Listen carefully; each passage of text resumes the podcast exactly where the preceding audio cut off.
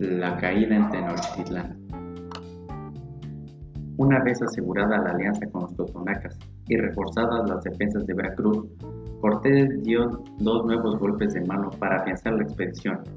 Envió una nave con emisarios a Castilla para informar y justificar sus acciones ante el rey Carlos I de España y ante las insistentes protestas de los partidos de regresar a Cuba, arrancó las naves que les quedaban para evitar la huida de estos descontentos. Pero el Camino de Rosas, que parecía que estaba haciendo esta conquista de México, terminó a las puertas de la ciudad de Tlaxcala, un pueblo que no había sido sojuzgado nunca por los mexicas y que quería mantener su identidad e independencia. Recibieron a los extranjeros y sus aliados totonacos, atacándolos brutalmente, pero fueron rechazados por la artillería y caballería española, que les pusieron en fuga capturando a sus jefes. Finalmente, no tuvieron más remedio que rendirse y aliarse con los españoles, al darse cuenta de que no eran aliados de los mexicas, sus grandes enemigos. Cuando llegaron a la cima, quedaron sorprendidos cuando pudieron contemplar todo el Valle de México, con Tenochtitlán en el centro del lago. Cholula era aliada de los mexicas y grandes enemigos suyos.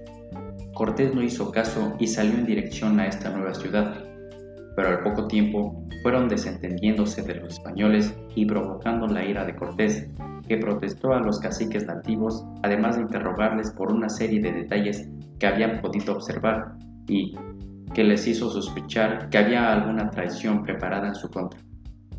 Efectivamente, tuvieron que reconocer que habían recibido órdenes de Moctezuma de entretenerles en la ciudad y que a las afueras de la misma había un ejército mexica esperando para acabar con ellos.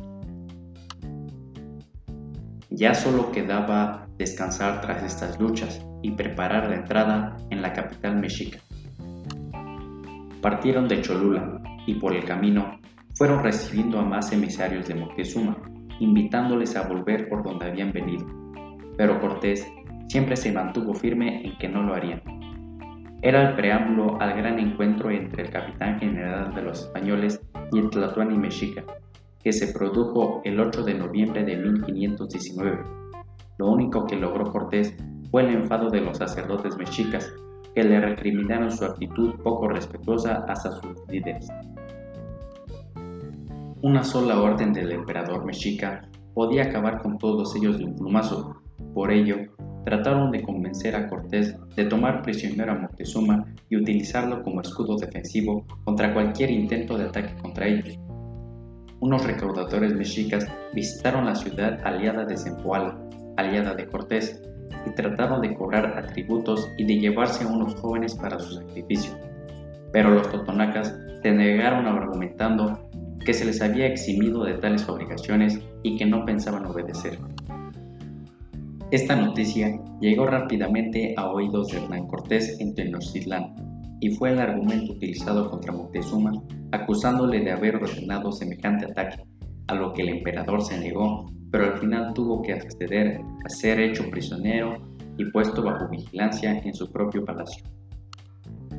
La situación era insostenible.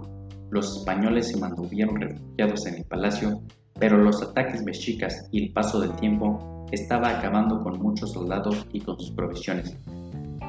Cortés ordenó a Moctezuma que apaciguase a su pueblo y le mandó a la azotea del palacio para que mandase a sus súbditos detener los ataques y volver a sus casas, ya que, según él, los españoles habrían prometido salir de la ciudad el día siguiente. Intentó en la noche escapar sin ser visto, pero los mexicas estaban muy vigilantes y atacaron sin piedad a los huidizos españoles. Por el camino fueron muertos casi la mitad de los soldados, y los que no tuvieron la suerte de morir en su captura fueron sacrificados en los templos mexicas. Para debilitar esta resistencia, Cortés atacó a dichas canoas y las calzadas con sus trece bergantines. Viendo los avances y la virulencia de la batalla, Cortés envió a tres emisarios mexicas capturados para ofrecer la paz a Cuauhtémoc.